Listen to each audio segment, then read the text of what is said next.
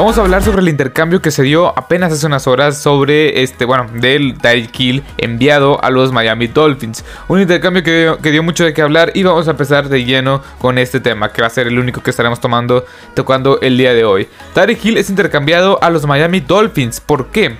Básicamente por lo que los reportes que vi de, de Adam Schefter, pues básicamente las negociaciones entre Kansas City Chiefs y el receptor Tyreek Hill pues habían estancado por una extensión de contrato. Al final no las dos partes pues no se sentían cómodas con, con lo que pues cada uno pedía.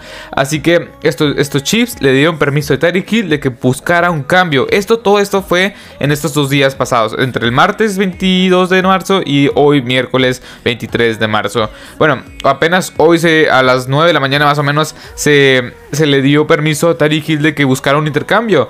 Pero no, pensé que fuera a ser tan rápido todo esto. No pensé que el intercambio de Tariq Hill y otro equipo de, o sea, deja tú los los, los, los, Miami Dolphins. O sea, se hablaba de los Jets y de los Dolphins, pero no pensé que fuera tan rápido. Yo pensé que se iba a llevar a cabo unos cuantos días, que explorara un poco más el mercado, si se podía renovar un poco las pláticas por este contrato nuevo que quería Tariq Hill. Pero bueno, al final, pues básicamente este, se dio el, trade y básicamente es así.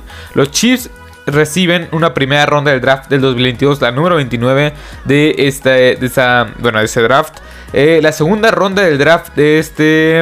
Eh, la, segunda, la segunda ronda del draft del 2022, la número 50 total global. La cuarta ronda del draft del 2022 y eh, una cuarta y una sexta ronda del draft del 2023. ¿Y qué es lo que reciben los Miami Dolphins? Pues básicamente nada más a Tyreek Hill. Al momento que estoy grabando esto, son los números que se han relevado, eh, revelado. Perdón. Este, también con el canje, con el intercambio de Tyreek Hill a los Miami Dolphins, pues los estos mismos Dolphins le dan un contrato de 4 años y 120 millones de dólares, este, bueno, con un máximo de 120 millones de dólares, con 72.2 millones de dólares garantizados, reportó Adam Schefter. Todos estos números los reportó tanto Adam Schefter como Ian Rappaport. Pero bueno, este es un o sea, no sé qué pensar de esto. muchos muchos se han de estar preguntando quién ganó, quién perdió, qué, cuáles van a ser las expectativas ahora de los Chiefs en esa división tan competida. En esa, eh, cuáles van a ser las expectativas ahora de los, de los Dolphins con una ofensiva bastante renovada. Pero bueno, para eso estamos el día de hoy, para platicar sobre, este, sobre todas las circunstancias y consecuencias que trajo este trade. ¿Qué reciben los Chiefs? Los Chiefs reciben mucho capital en el draft, 5 selecciones del draft. Estoy de acuerdo con la segunda, con la tercera, con la segunda y cuarta ronda. No sé si la primera fue un poco que se excedieron, o sea, no no no me gustó que no sé si Tyreek Hill pueda valer una primera ronda. Bueno, no, esa es mi opinión. Aunque pensándolo bien, sí vale esta primera ronda porque es, la número 29. Pero sí creo que pagaron muchísimo. Tarek Hill es uno de los mejores receptores de toda la NFL, sí.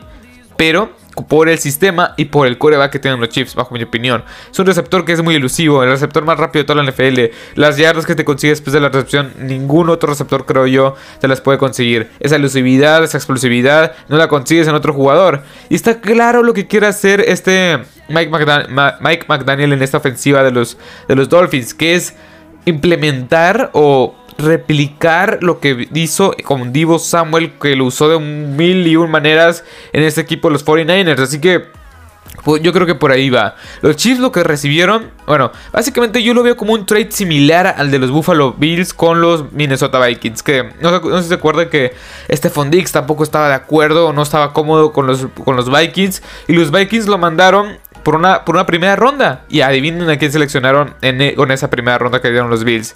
Exactamente, al que ahorita está haciendo un, un mega monstruo, a Justin Jefferson. Seleccionaron esa primera ronda a Justin Jefferson y ahorita, pues básicamente nadie se acuerda de que Stephon Diggs viene de los, este, de los Minnesota Vikings.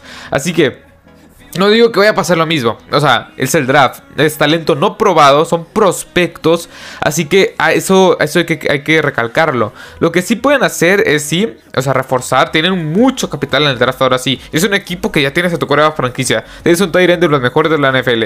Una línea ofensiva bastante buena. Y una, y una defensiva que está mermada, pero con este talento en el draft, con esta capital en el draft, puedes ir seleccionando jugadores bastante buenos. Y eso es a lo que iba. Este equipo de los Chiefs es un, es un equipo que, ha construido bastante bien sus piezas. Nick Bolton, Grit Humphrey en, la, en, la, en, el draft pasado apenas. También tienes a Troy Smith, que también fue un, guardia bastante bueno. Así que este equipo de los Chiefs, o sea, seleccionó a Patrick Mahomes, seleccionó a Travis Kelsey. Ha seleccionado bastante bien a lo largo de los últimos 7 años, yo creo.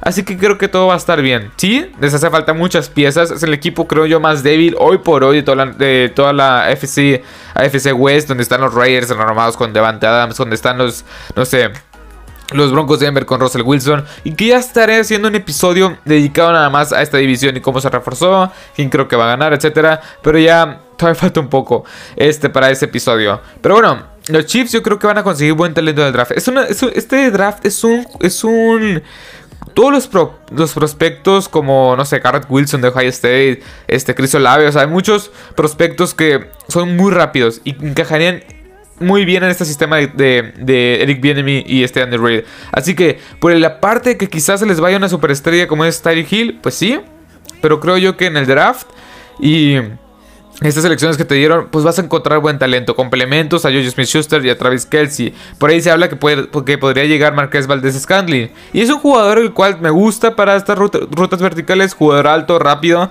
que puede encajar también eh, ocasionalmente en este sistema. Y también puede llegar Jarvis Landry. No creo que sea el fin del mundo y quizá esta ofensiva tan explosiva y elusiva se vaya a acabar en, los chips y se vaya a transformar en una ofensiva un poco más tranquila, de primeros y dieces, con Julius Smith-Schuster ahí que no es la gran cosa, pero que sí te puede funcionar, Travis Kelsey atrapando pases de 10 a 15 yardas, unos cuantos complementos, buen ataque terrestre que hoy también está se rumorea, bueno, no se rumorea, este, se reportó que Ronald Jones está de visita, está visitando las instalaciones de los Chiefs, así que una posible firma, pues se podría venir con un corredor bastante bueno como es Ronald Jones. Así que y aparte los Chiefs, consiguen mucho capital en el draft, bastante capital en el draft, y creo yo que lo van a hacer bien.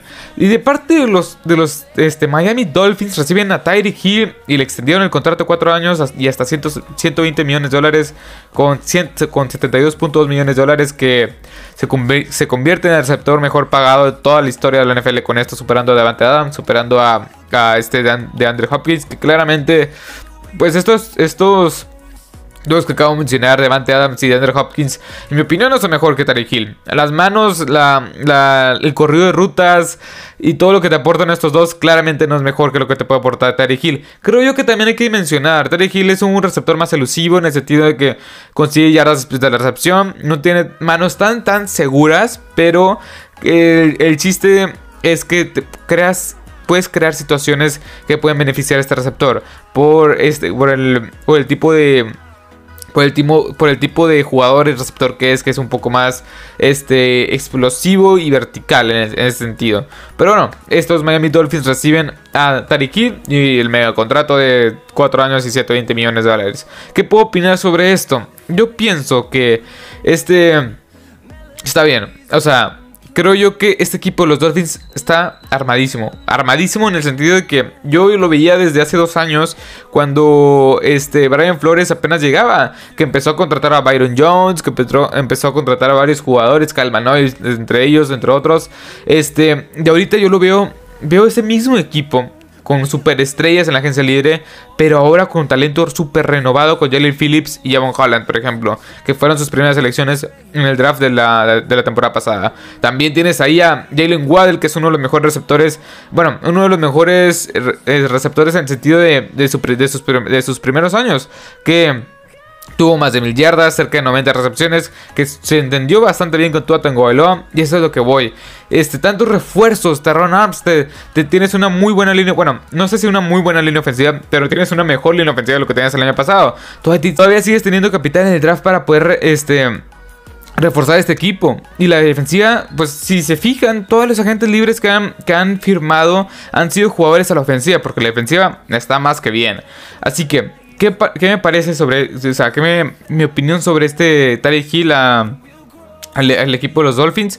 Tarek Hill, para empezar, es una persona que ha estado involucrado en muchos altercados bastante fuertes, que si estranguló a su novia, que si golpeó a su hijo, o sea, hay muchas cosas bastante fuertes. Dejemos de lado eso, enfoquémonos un poco más en el jugador como tal, porque en esos temas pues básicamente hablaríamos y hablaríamos y hablaríamos y el tema de Sean Watson, del tema de Karim Hunt, etcétera, o sea, simplemente enfoquémonos en el jugador.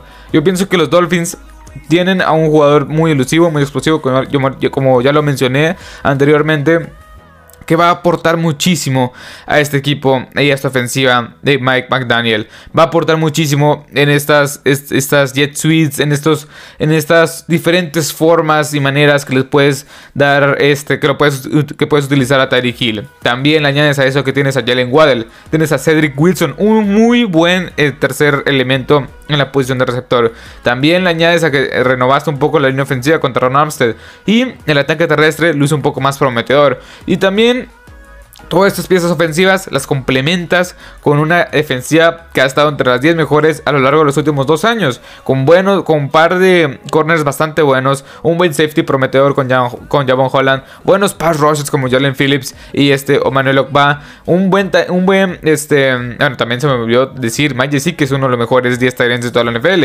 Y también en el centro de la defensiva a un Baker que posiblemente le puede estar en complemento. Este equipo de los, de los Dolphins ellos mismos están poniendo, se están poniendo las este, expectativas de llegar a los playoffs. Porque se han quedado cortísimos, cortísimos de llegar a playoffs O sea, han tenido récord positivo, 9 ganados la temporada pasada, hace dos, hace dos temporadas, la temporada 2020, los, 2020 tuvieron, este, tuvieron 10, 10 juegos ganados, 6 perdidos. O sea, simplemente les ha dado este paso, último paso a llegar a los playoffs. Y tú a Tango Veloa, yo creo en él. O sea, yo sí creo que sea, yo sí creo que es un buen coreback. Simplemente lo que están haciendo los Dolphins es para decir, tú Veloa, confiamos en ti. Despedimos al head coach que te quería cambiar. Trajimos un coach con mentalidad ofensiva para que te ayude. También, este, te, estamos trayendo piezas. ¿Te faltaba la línea ofensiva? Ten, aquí está el mejor tackle ofensivo es de la agencia libre y uno de los 5 tackles ofensivos de toda la, toda la NFL. Ten, ten, otros dos armas a la ofensiva eh, como en la posición de receptor. Ten, aquí tienes otros dos corredores para, para poder, este que tengas un ataque terrestre perdido decente, bueno, no mediocre. Así que todas las piezas están acomodando para que este equipo de los Dolphins tenga eh, perdido y llegue a playoff. O sea, es lo que yo veo. Sí, quién gana y quién pierde en este trade.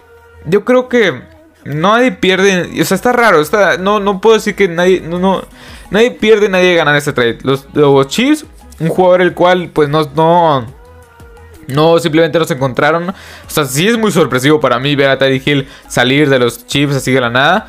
Pero los, los, o sea, los Miami Dolphins no puedo decir que perdieron por la cantidad de selecciones que dieron. No, porque todavía tienen selecciones de primera ronda, dos selecciones de primera ronda en el siguiente año por el intercambio que dieron, que hicieron con los 49ers la temporada pasada. Así que capital en el draft tienen. O sea, tienen y reciben un jugador que va a ser un gran complemento esta, esta ofensiva y este coordinador ofensivo slash este head coach como es Mike McDaniel. Así que los Chiefs también reciben tremendo capital del draft para poder invertir en jugadores jóvenes y baratos que es lo que ocupan. Así que si entre, o sea, si me tuviera que quedar con, esa, con los Chiefs o los Dolphins como principal ganador, pues no podría decir.